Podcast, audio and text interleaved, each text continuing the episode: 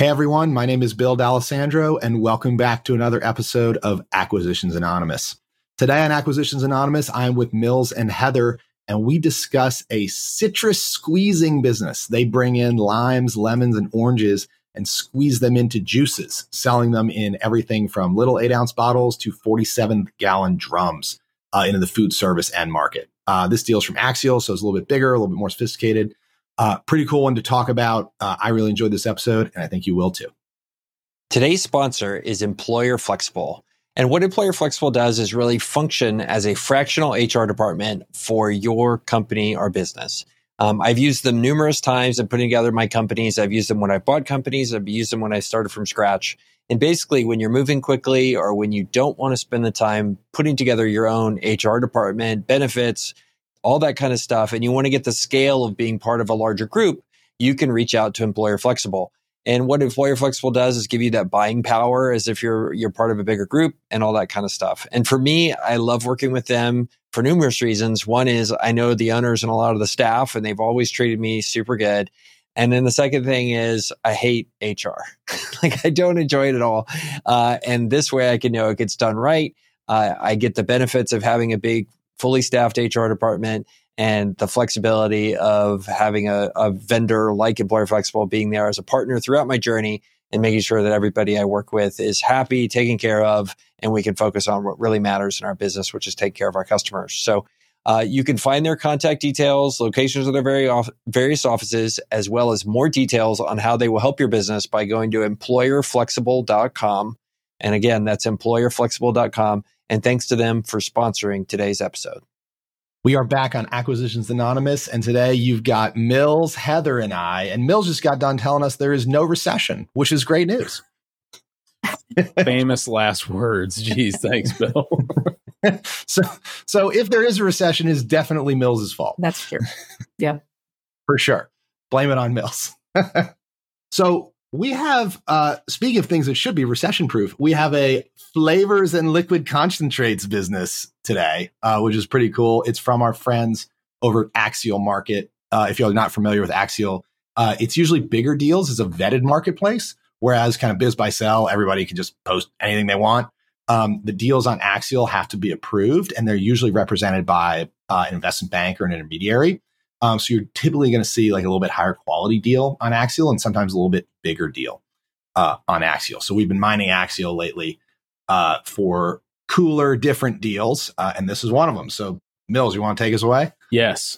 So this one of the one of the tells on a teaser is, you know, in this case, we don't have the teaser direct from the investment banker. We just have kind of a an anonymized Axial version. And uh If if the deal is re- referred to as Project something, you know that there's an investment bank working on it. It's not a broker. So this one's called Project Lemon Lime. It's a niche. Well, sorry. The, the headline is Ingredients Company in Lemon, Lime, and Orange, Citrus, Frozen, and Liquid Concentrates. That is a mouthful. So they just, you know, Project Lemon Lime. It's a niche citrus in, citrus juice ingredients company that serves the food manufacturing and food service segments of the market. In addition, they have offerings that are directed at consumers and grocery retailers. Their product offerings include frozen concentrates, frozen orange, lemon and lime purees, and bottled shelf-stable lemon and lime juice.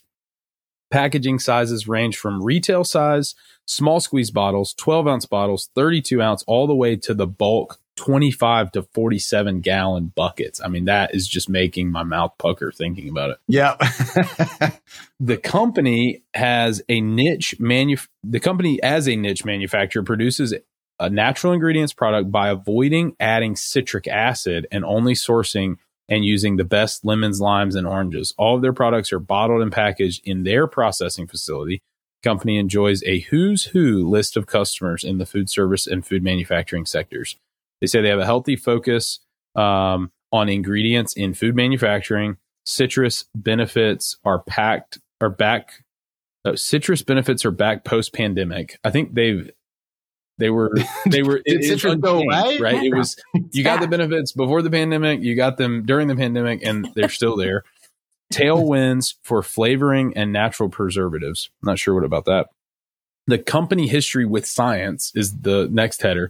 The company was founded in the nineteen fifties by a citrus chemist and bacteriologist. This changed the way lemons, limes, and orange ingredients were processed, packed, frozen, pureed, and shipped. The company has been family owned and operated ever since. The reason for the sale says the owners of Project Lemon Lime have been operating the family business for over fifty years and are at retirement age. The company has a strong team in place. Owners are willing to stay on during a transitional time of one to two years. Transaction being comp- contemplated is a complete sale of the business to a capable group who can take the company's reputation, staying power, current supply, and distribution to the next level. So we've got uh, twenty twenty through twenty twenty-two actual financials. And if you're on YouTube, you can see this on the screen. And then twenty twenty-three estimate um, financials. But the revenue went in twenty twenty, they were at six million dollars, then it went to seven point seven, then eight point two, and in twenty twenty-three, they estimated nine million dollars in top line. The EBITDA on those uh, in twenty twenty was one point eight million dollars, then two point three million dollars, then two point seven, and now they're forecasting three million dollars in EBITDA on nine million dollars in revenue. This is very linear. This is very smooth. This is very, you know, predictable, you know, kind of just, this is up and to the right. Um, the margins seem fairly, you know, fairly stable, but we don't have any other detail, any other um, finer details on it. What do you guys think? So, I mean, let, let me just say one thing that jumps out at me, right? This always kills me. So I've got four years of financials from twenty twenty to twenty twenty-three. It goes from six million dollars to nine million dollars. The business grows by fifty percent in three years, mm-hmm. right? The three year period they show us. But then they tell us it's a fifty-year-old business. Mm-hmm. Exactly. So it takes them uh, forty-seven years to go from zero to six million. And then they go from six million to nine million in three years. And then suddenly the owners feel like retiring. So, like, it's just all so convenient because, like, you read this at first and you're like, oh, it all seems reasonable. It's an old company. It's growing nicely. And the, you know, there's a decent reason for them to be selling. They're retiring. But then you take a second, you think about it and you go, wait a minute. Like, so, like, why is there this huge inflection point in the last three years? And why all of a sudden do the owners want to retire now? What is, I like, I would really need to unpack that. And in some cases, it can be one of two things. It can be that it took them fifty years to go from zero to six, or they went from zero to twenty, and then there were structural changes in the business, and it came down, and now they're just showing us the last four years of, you know, linear upwards growth. I've seen a lot of businesses where it's like that, and they're like, yeah, we used to have, you know, three hundred employees, and we did all these different things, and then, you know, a division left, we had a fallout, a, you know, owner died, whatever. And now we're a totally different business, but that's not necessarily a bad thing. You just got to dig in and see what I need more than three years worth of snapshot. And could it be an exit planner did a good job? I mean, could someone have come along and done some consulting here and said, hey, if you do want to retire in four years, this is, these are the things you've got to do. I mean, I, like to your point, Mills, that wouldn't be a bad thing if they, they did them and they, and they were effective. Uh, but, sure. but, But also, is this sustainable? I guess is the other thing is we just grew finally fifty percent. Um, is that sustainable? Is it also just a sales function um, that they finally kind of turned on? And and then how dependent are you on some salespeople who maybe did very, very well in the last few years? There are definitely a lot of questions when something that old has grown that quickly. Uh, but the benefits of citrus yep. are back. so maybe Citrus is back post-pandemic.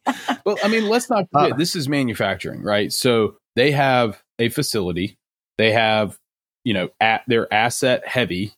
And you've got to dig into the details here. Like, ha- had some friends, knew, knew a guy who um, expanded his brick plant, you know, built extra kilns, ramped up pre two thousand eight, had a ton of, you know, capacity, and then demand for, you know, residential bricks and brick in general fell off of a cliff. And, you know, the business is upside down on a bunch of debt that they, you know, had to build all these facilities. And you can't just like turn this on and off overnight. There is a ton of sunk cost. So you look at this and say, okay, this could be a, a production line that is all fifty years old and it's just held together by a hope and a prayer. and they're squeezing more revenue out of the same amount of, you know, equipment, and it's older, and you've got a ton of deferred capex, ton of, you know, deferred maintenance. Or you could get in and go, wow, they actually have reinvested a bunch of money into the business. They've modernized. They're able to do more with less. What, you know, you just don't know until you get in, but the assets are going to tell a lot of the story on this, because you could, you could get in there and realize I have to spend five million dollars in order to grow the revenue. I just can't sell anymore. I can't make anymore. But that that's a hard, that's a hard thing. Before we hit record, Bill was talking about the magic in business of just getting on a plane. This is one where you got to go see it, and you could walk into the factory and the, the production plant, and you're going to be able to tell a lot really quickly. Yeah. I tell a lot of my clients who buy a CapEx or are looking at buying a CapEx heavy business, um, I've never closed on a deal like that where the, the new buyer didn't come back and tell me within the first year that they had to spend a lot more on CapEx that first year to keep, just to keep it running, uh, to, to repair things. And, uh, you know, people don't realize that the, that the current owners know that equipment kind of intimately, and they know how just how to keep it going. And a new buyer comes along, and uh, a lot of it breaks, and uh, you know you, you've got to fix it. So yeah, CapEx is huge um, consideration for a deal like this. And, and that is something that you can finance, right, Heather? I mean, like right. that's easy yeah. to finance, but it's still real money, even if you have to borrow it. So you don't want to get hit with having to finance five million dollars of equipment either two years after you buy this thing. Right. It's sort of a capital allocation question. You know, how much cash are you going to have to have at close to to comfortably operate um, and and cover the CapEx? You know, we go through an exercise when we finance these types of companies is what should the normalized maintenance CapEx be? It, we're never right. You know, like it, it's just a it's a guess um, because we don't know the equipment very well.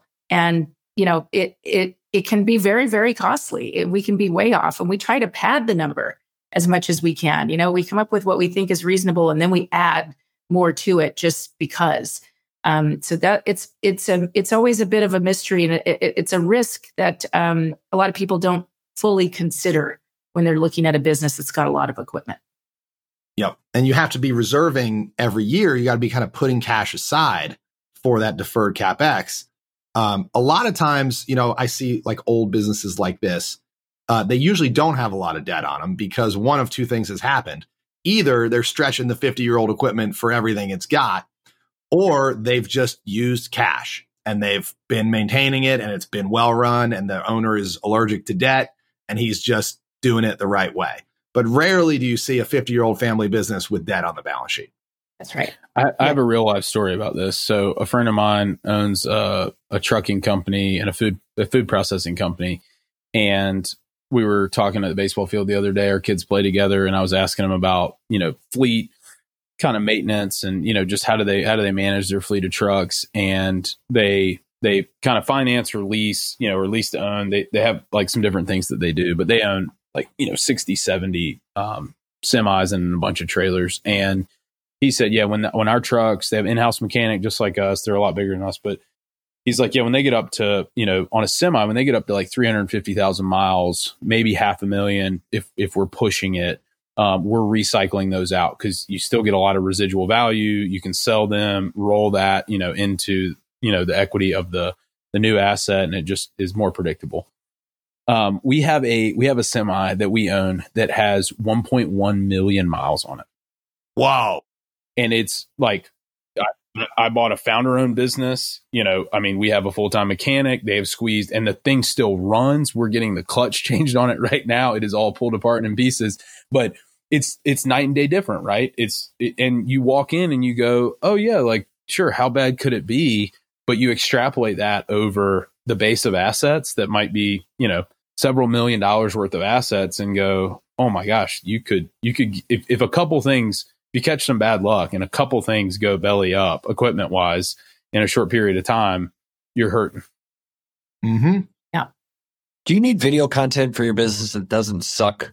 Double Jump Media is your one-stop shop for high quality, highly engaging video content. They have over a decade of experience producing great, memorable videos for their clients across North America and beyond.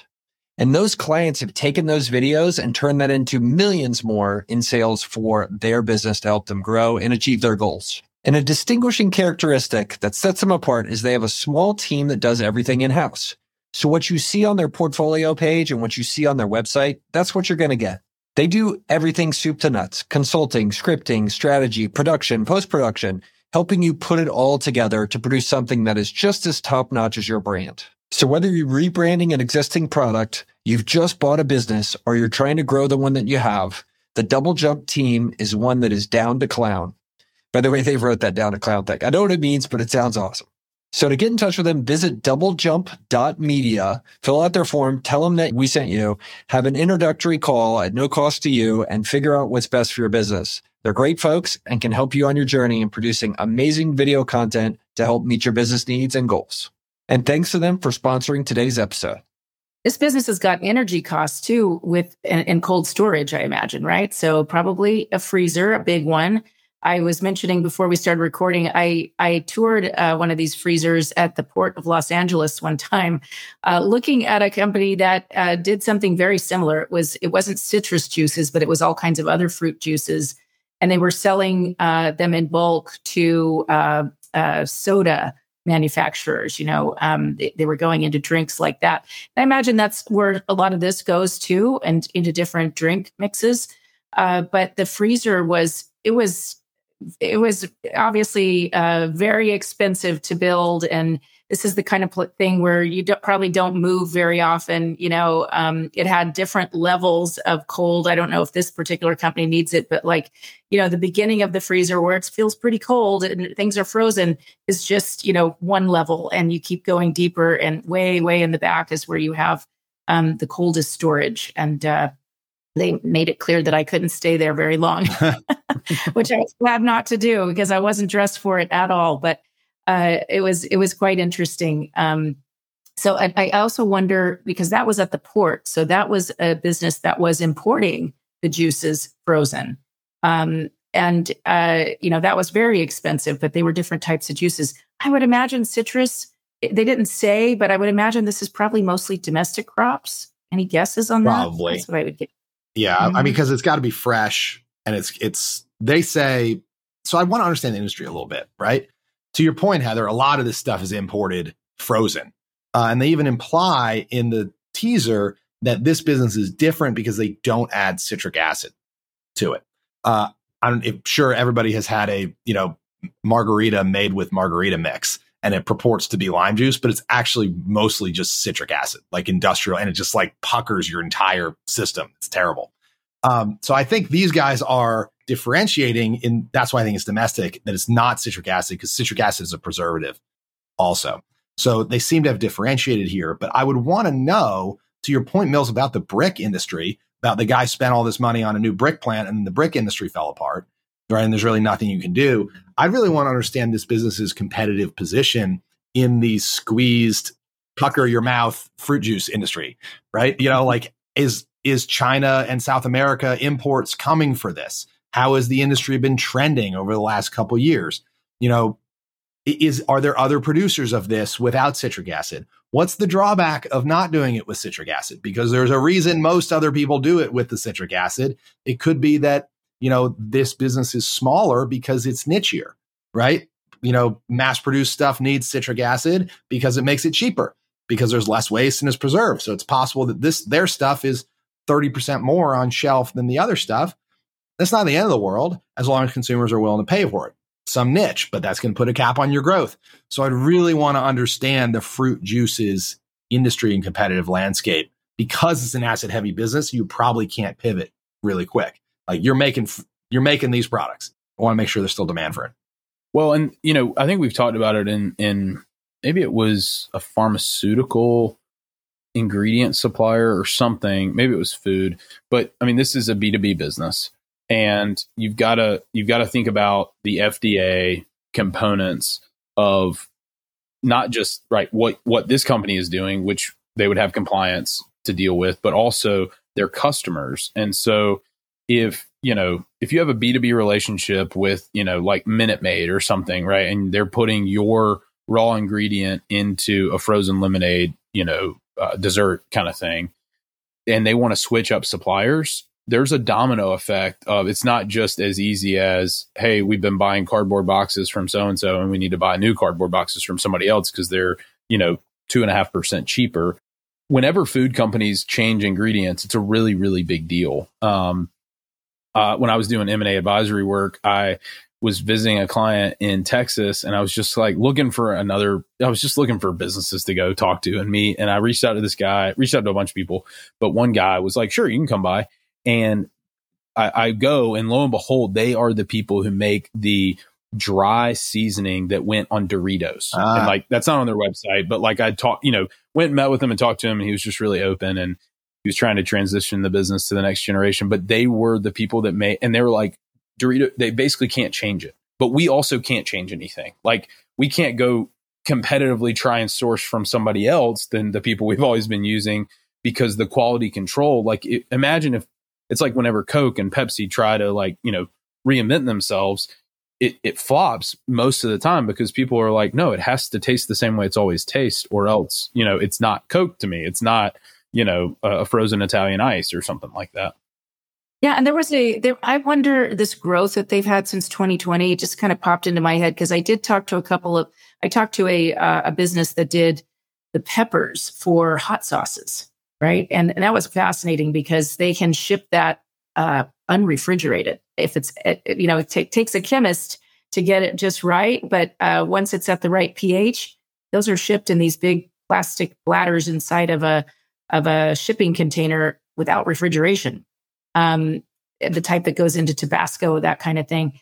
Anyway, they were um, yeah, able to expand their plant since COVID b- based on a U S D A program that was uh, was targeted toward food supply companies. So I'm just curious, from as a finance person, if this business maybe took advantage of one of those programs since COVID, and maybe that's what drove some of the growth. That would that would be a question I might ask. Overall, I think I like this business. I mean, it's. Assuming that you're, there's no funny business on why is it growing so fast in the last couple of years, and do we think this is sustainable, and is there a huge deferred capex? But I think I like it. Other than those things, right? If it's an individual buyer that comes along, this is at a weird size to finance, maybe just a little small. Uh, so you know, you've got your no man's land for S B A. Like S B A sort of ends at about a million and a half EBITDA size company, and conventional doesn't really begin until three million, and this is barely getting to three million.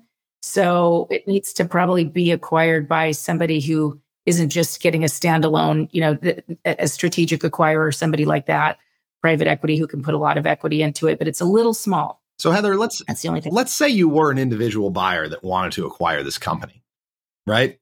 How do you do that? How would you structure this deal? I mean, we assume it's probably going to sell for, what do you guys think? Five times? Something like that? Probably. So sell for fifteen yeah. million bucks on three million of EBITDA. So Heather, if I don't have fifteen million bucks of cash, how do I get there as an individual buyer? You need what we call sponsors, and uh, and the bank wants heavy hitter sponsors who have been uh, investing in small businesses, who have a track record. They're going to probably form a board around you. Um, You're going to, your economics aren't going to be so great if you found this on your own. You know, your your your economics are going to be very similar to what we would call a traditionally funded searcher, who eventually only can own up to about twenty-five percent of the deal that they find. Uh, that's your. It's going to be similar to that, uh, and a lot of people don't like that because they think, well, wait a minute, I went and found this myself. I want the same economics that someone who does an S B A self-funded deal gets. But when you go too big, you just can't, because you need all that equity. And if you're going to get some debt, uh, you're going to need those kind of sponsors in your cap table. Um, and so it, it it drives a lot of people back towards the, the smaller S B A size deals because they don't get personally as great of economics. And this is food service. So I think an individual buyer that would have to have a great resume for this. They'd have to have some experience that made sense Um, in this industry. So it would be tough for an individual buyer. What is the, as an individual buyer, so this, the, let's say it's a fifteen million dollars deal with three million dollars of EBITDA. What is the minimum amount of equity, do you think, I'm going to have to bring myself or from my sponsors? Like, like what is, because obviously I want to raise as little equity as possible, because the more outside sponsor equity I raise, the more diluted I get. Uh, how mu- how do what are some ways that I could minimize my equity requirement on this deal? So you're, first, we start with how much debt can you get? We're gonna it's about two point five turns of EBITDA. That's the way we say it, but it just means three million times two point five. That's seven and a half million dollars. That's as much as any conventional senior lender is probably going to lend these days. Uh, you know, in the past, maybe three, but this is small and yeah. credit's tight. So I'm halfway Let's there. Just say, I'm halfway there with bank yeah, debt. Seven and a half out of fifteen. Guess what? Now you need a whole bunch of equity and and some seller note. They're not going to let you make up the bulk of that with seller note. Um, so the the majority of the other seven and a half needs to be equity. And it needs to be from, again, it can't just be any equity. It has to be from sponsors. Um, they're probably going to have some some pretty good terms on that equity. Uh, you know, so so they're going to get paid pretty well. It's going to be more expensive than the debt. Uh, much more expensive than the debt. Much, much more expensive than the debt. And you as the buyer who becomes the C E O, um, there are going to be a lot of controls in your operating agreement. So kind of be above and beyond the cost of the equity. You are, um, you know, again, under sort of a board of directors. You might, they may even have the ability to fire you if they don't feel like the performance is there and the growth is happening. So it's a very, very different kind of deal, but it, it's um, a lot of equity you'd have to raise out of that. So you have to have at least five, six million dollars of equity. So Heather, I've had this conversation like two or three times now in the last week with folks um, about real estate and operating businesses. That it almost feels like right now there there is a incredible, I guess, bent or bias towards being able to do a deal, all equity, stabilize it, and then go put debt on it, you know, in, in twelve to twenty-four months and kind of refi out. And I think the lenders that I've talked to about it are like, I would do that in a heartbeat because it my strike zone widens if it's a going concern and not, you know, or if it's a stabilized building that now has, you know, a better lease in place or whatever it may be. It, it's a totally different proposition from an underwriting perspective. If you can, you know, get in, acquire the asset, and then all of a sudden a lender is saying, wow, you've been doing this for two years and you've maintained it or you've improved it or you've rolled with the punches. And instead of, hey, I'm, an, I'm a nobody, I'm a new guy here and I want to sh- I want to start doing this. Absolutely. The, the first year is the, from the lender's perspective, the riskiest year. So if you're taking that that risk out, that what we'll call transition risk, uh, yeah, it looks a lot better to a bank. But what's interesting is right now the banks would still, let's just say you try to do that with seller debt and not that much equity. And then you thought, okay, now I've got it, you know, it's grown or it's doing great. That's still hard to refinance with a, with a bank with if you don't have those sponsors. So it's just kind of a weird time, but I agree. If you can somehow get take that transition risk year out of the picture for a bank, the, the debt gets much easier to raise. Definitely. Yeah. How how material is the term difference, the difference in terms from a loan to value perspective and a and a rate perspective between, hey, I'm acquiring something and it's new to me and, and I don't have any established, you know, kind of track record there versus refi rates. Let's just say it's, you know, a business who wants to refi out some debt. I mean, is the, the loan to value is pretty dramatically different and the rates are maybe not so different? The rates are not that different. Mm-hmm. Uh, I, I think that's a function of um, banks aren't really great in this space at risk-based pricing. They don't really have sophisticated models to say, oh, this is a lower risk. Now they, they just know they have to, you know, the budget says we have to have this much spread and this much yield. And and this is, it's fitting in this category, so I have to price it that way. So so the rate doesn't really get that much better. Leverage, yes, maybe uh, uh, you can get a little more leverage um, in in that kind of situation. Um, it's still hard to say because they just they want really a lot of equity in these non S B A funded deals lately. Mm-hmm. It's a very interesting credit market. Um, the S B A lenders have stayed pretty much uh, the same. They haven't tightened up much. Um, and the non S B A lenders have tightened up a lot. They've, yeah. they've really gotten super picky. One other way that's worth mentioning to bridge your equity gap um, is by seller role. So your seller can be one of your equity investors. right? By basically not selling the whole business. You know, if you need like one or two million dollars to plug an equity hole, you can ask seller to sell ninety percent of the business instead of one hundred percent of their business. And that ten percent effectively becomes equity contribution, right? Because it reduces your purchase price. Um, your seller becomes an investor with you. So that's another way to kind of bridge it. You can get seller debt, but you can also get seller equity if he sticks around. And lenders love that, right, Heather? Well, they love it, but they they think about they think about the equity in different, you know, I guess let's put it in order, right? The best equity that they like is from experienced sponsors. That's number one, the, the, the equity that they like the most. They like some from the C E O as well, if if they can put some in. That's also nice. Um, seller role, it's not cash equity or what we call fresh equity. So we like it. We like that the seller's got skin in the game, but mm, not as good as hard cash that somebody has something to lose. Mm. So I think ba- the banks kind of think of equity in terms of skin in the game. Who's got something to lose here besides the bank? Uh, and, you know, and how experienced are they? And what other value add might they be bringing? So the seller brings that extra value add, but doesn't bring the cash. So it usually kind of sits a little bit lower in, you know, in quality, you know, in terms of the way the, the lender might look at it. Yep. Makes sense. All right. Anything else to add on this one?